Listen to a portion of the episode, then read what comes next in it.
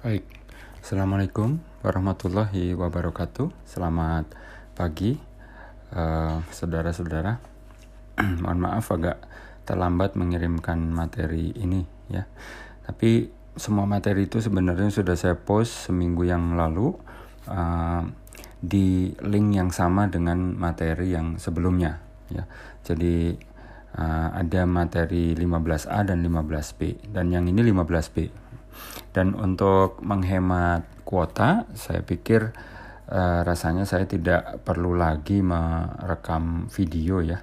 Jadi lebih baik uh, saya akan langsung saja me merekam suaranya saja begitu ya. Jadi itu yang akan saya lakukan sekarang ya. Jadi di setiap slide itu uh, akan saya berikan ini indikasi slide ke berapa begitu. Baik di layar komputer Anda mestinya sudah ada slide yang 15B ya. Jadi perubahan paradigma pengelolaan air tanah. Slide yang pertama itu adalah slide yang cover yang ada fotonya ya. Kemudian slide kedua adalah judul ya, yang 15B itu, ya, perubahan paradigma pengelolaan air tanah. Nah, slide ketiga itu adalah formulasi masalah ya. dan e, masalah utama yang kita e, apa namanya lihat itu adalah masalah suplai air ya.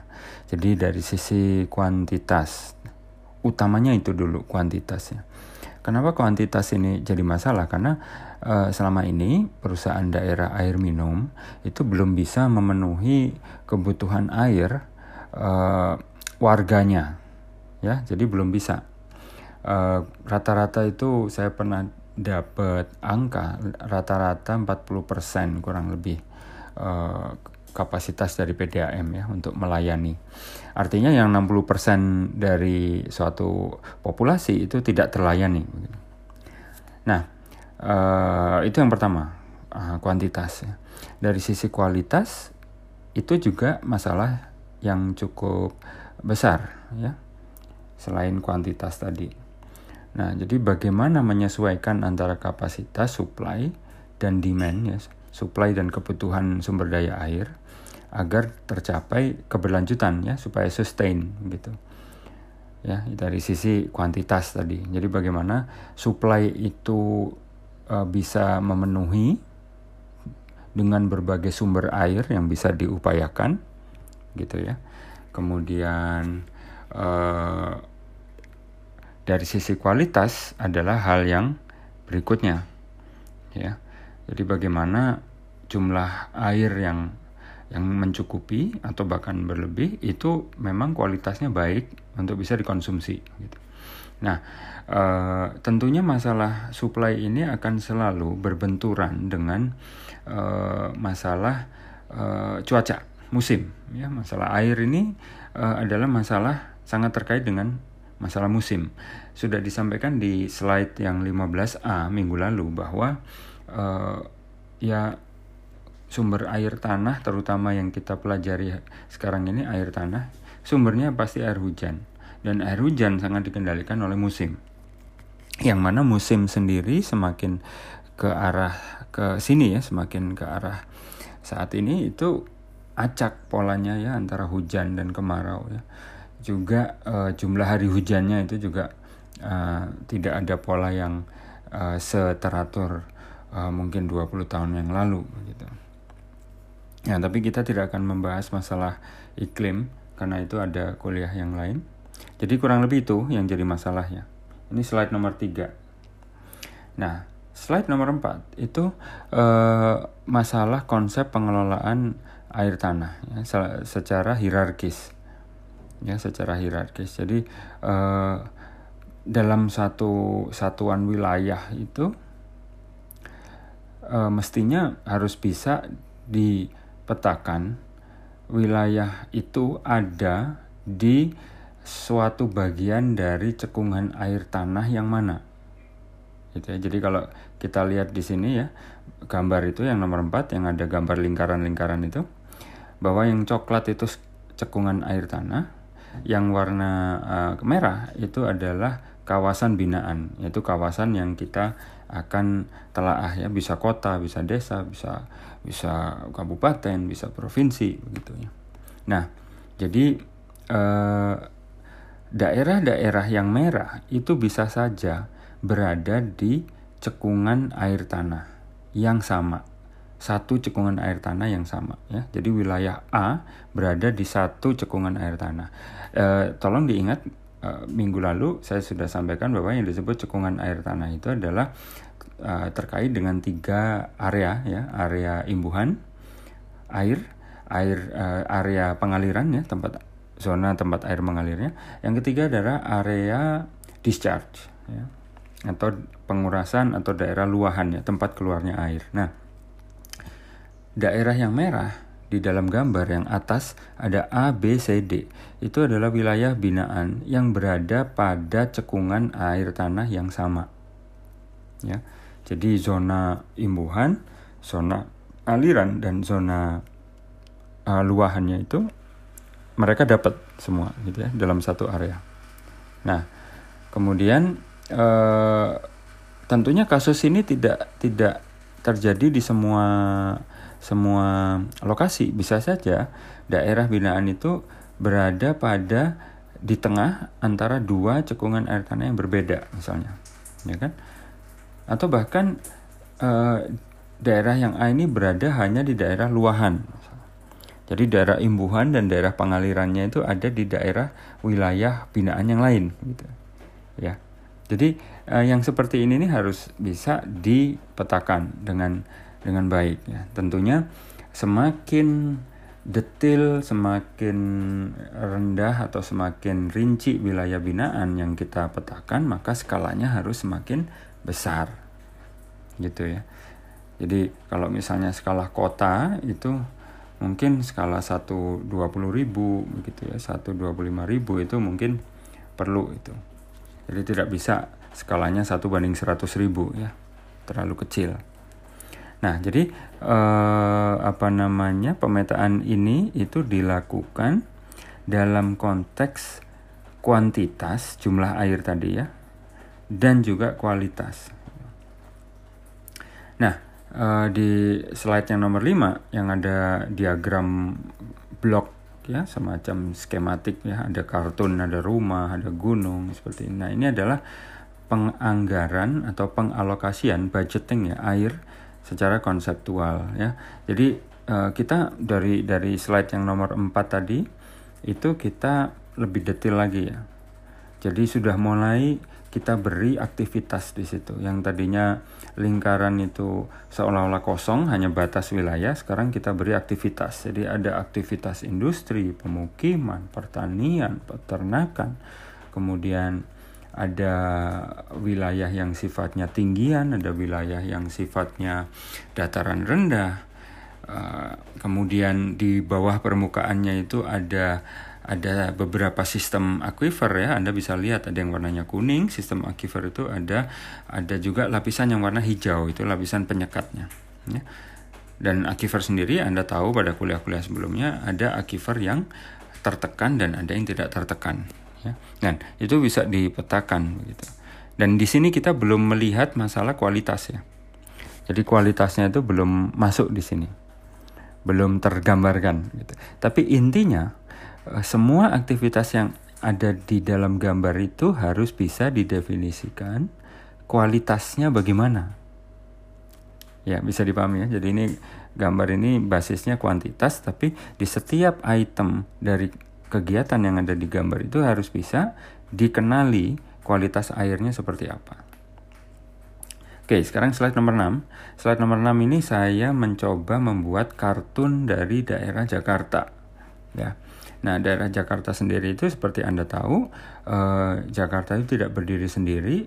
Jakarta itu adalah satu contoh daerah yang berada di wilayah uh, luahan ya daerah keluarnya air daerah dataran rendah daerah hilir gitu.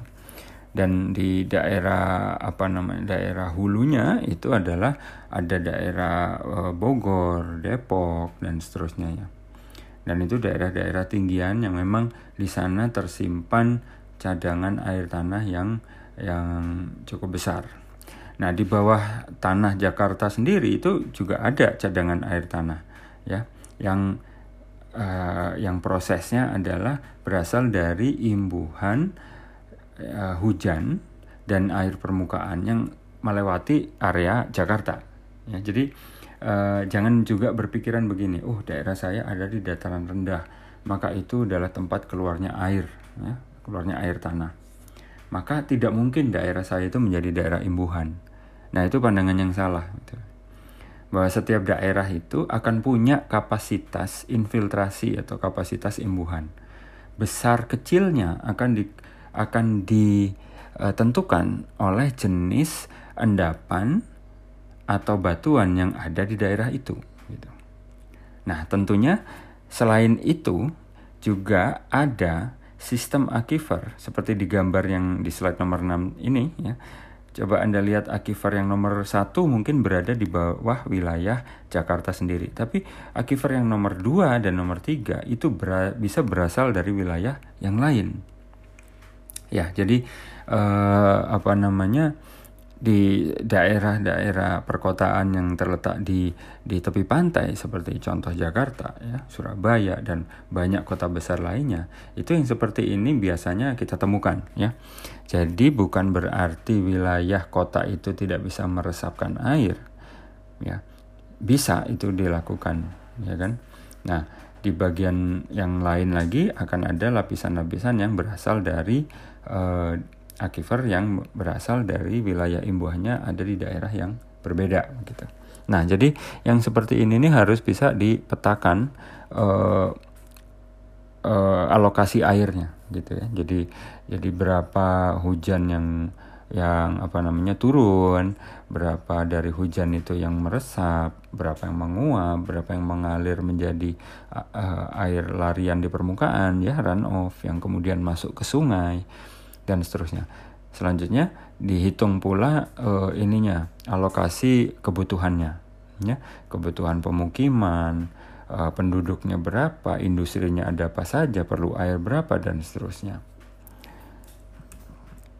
Nah, kemudian di slide yang nomor 7 saya kembali lagi memberikan uh, ilustrasi kawasan contoh Senayan ya. Saya me mencoba membayangkan ini adalah wilayah Senayan.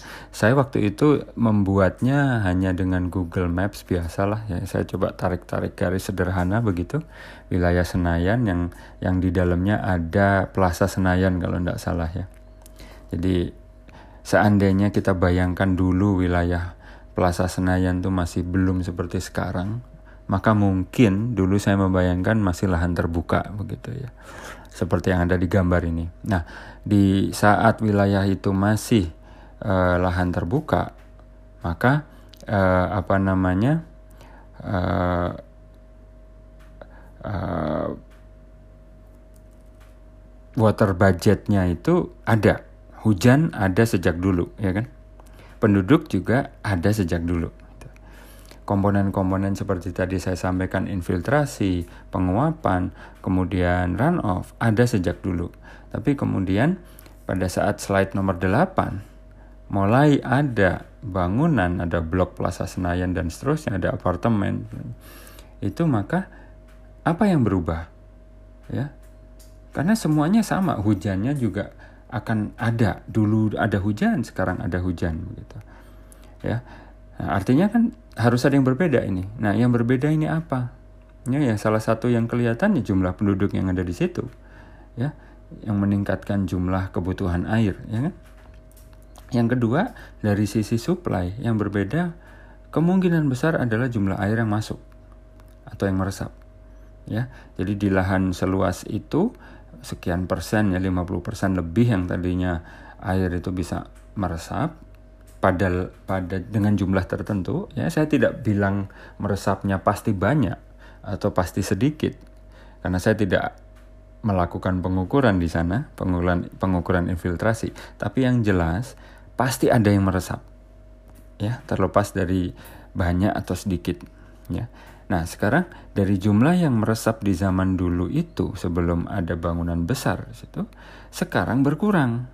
Ya kan dengan adanya blok-blok bangunan yang menutupi area itu. Nah, berkurangnya itu apakah dia menyebabkan jumlah air menjadi berkurang? Sebenarnya tidak. Jumlah airnya tetap hanya hadir sebagai bentuk air yang berbeda. Ya. Jadi air yang tadinya mestinya meresap karena kemudian ada tertutup bangunan ada atap, maka air itu kemudian menjadi run off, ya kan? Bisa di uh, ini ya, bisa dipahami ya. Begitu. Jadi kurang lebih seperti itu ininya, apa namanya? Um, yang terjadi begitu. Ya. Jadi uh, itu yang terjadi. Jadi maka mestinya uh, perubahan-perubahan ini bisa dipetakan, gitu ya. Nah, di slide yang ke-9 itu saya juga uh, menggambarkan lagi apa saja yang berubah di situ. Ya kan? Jadi ilustrasi tabelnya itu pasti ada yang berubah, ya kan?